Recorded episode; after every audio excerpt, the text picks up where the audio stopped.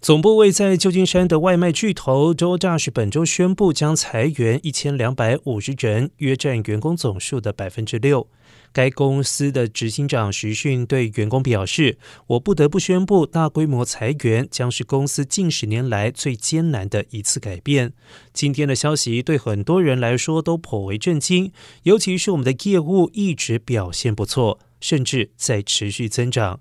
而截至目前为止周大是在全球约有两万名的员工。而根据 SEC 的文件显示，今年年初该公司在全球约有八千六百名的员工，而去年年初只有三千九百名。